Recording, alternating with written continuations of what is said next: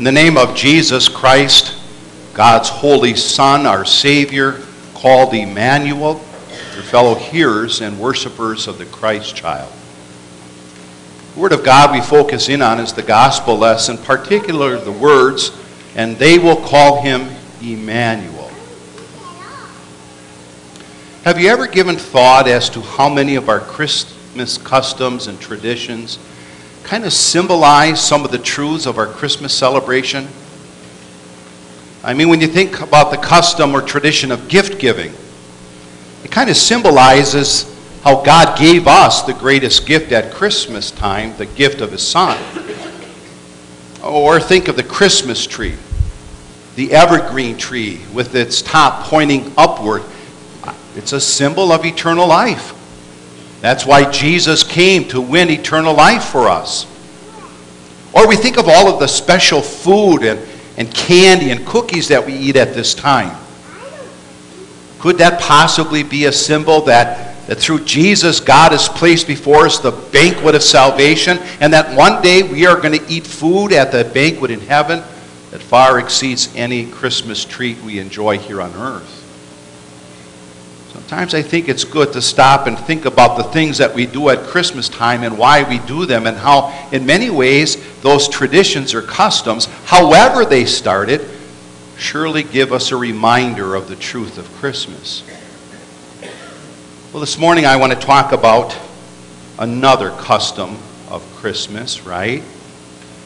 On this last Sunday in Advent, we stand at the threshold of our Christmas celebration. And what the celebration is all about is the fact that Jesus, God's Son, came to be with us, becoming part of our family, so that one day we could be with Him in heaven as part of the heavenly family. And I would submit to you that a custom that symbolizes that is that at Christmas time, we have the tradition or custom of getting together with, with family, right? Uh, we talk about that all the time, spending Christmas with family. It's one of the reasons why the skyways and the highways and the byways are packed with travelers. They're all trying to get home for Christmas.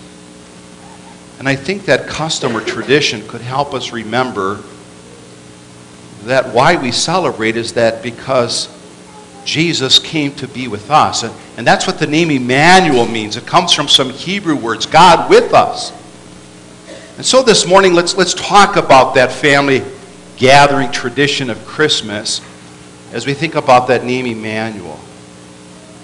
And what I would submit to you this morning is that name, first of all, is a name that should bring fear.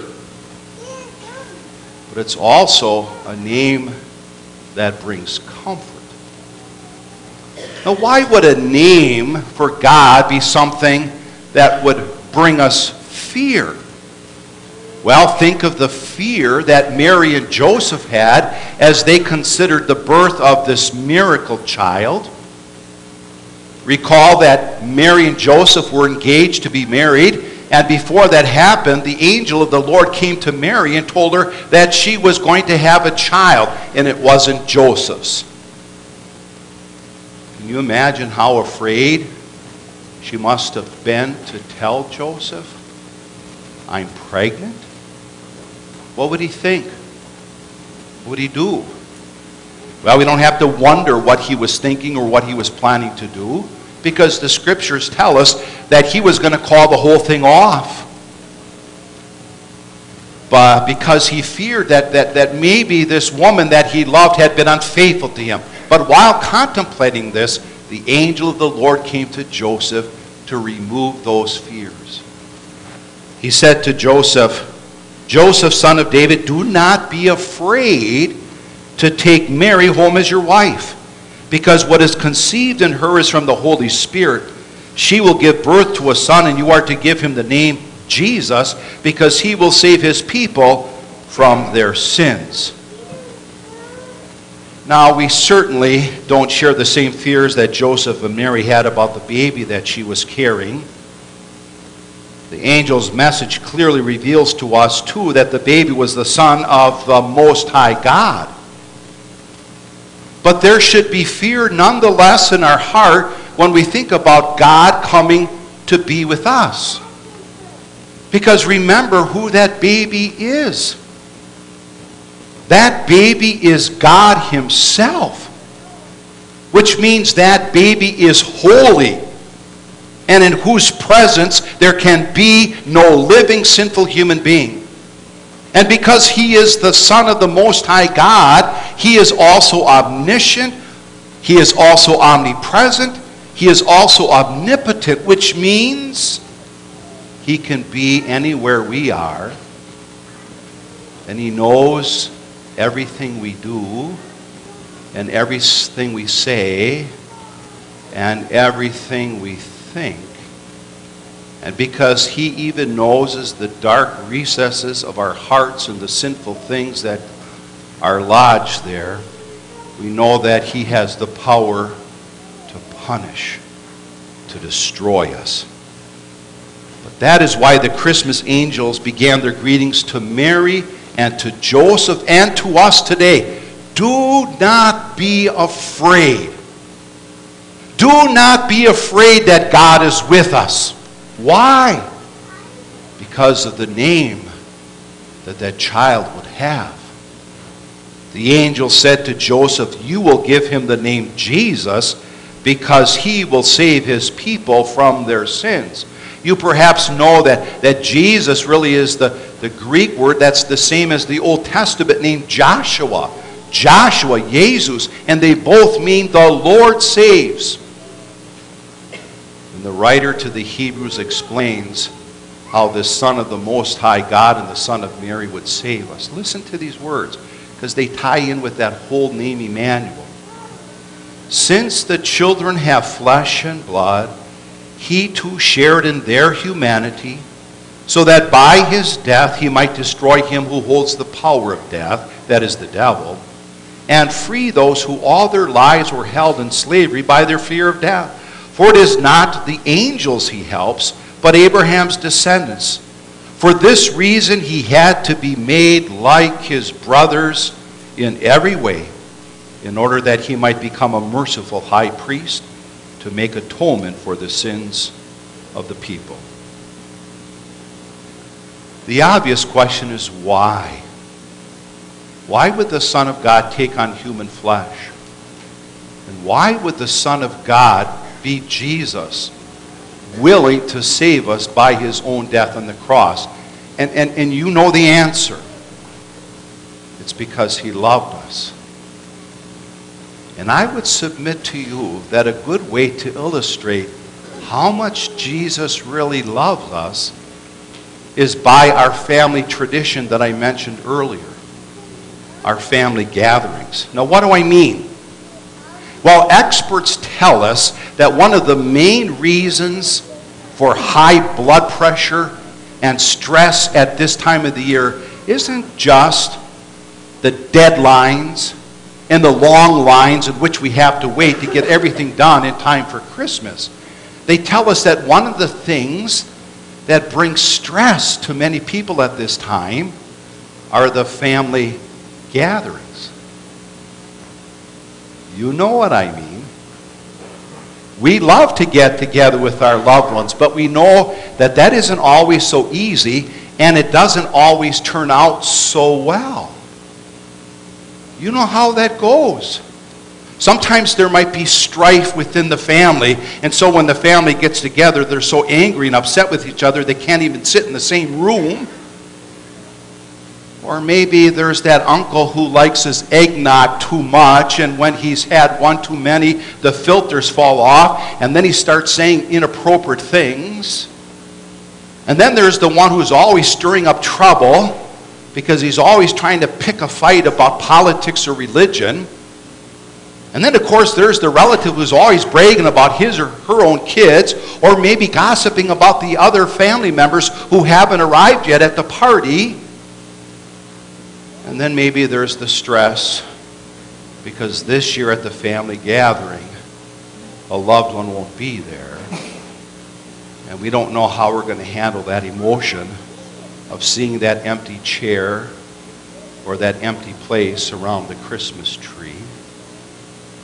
Sometimes when we think about those family gatherings, we might think about being home alone so that we'll have a merrier Christmas.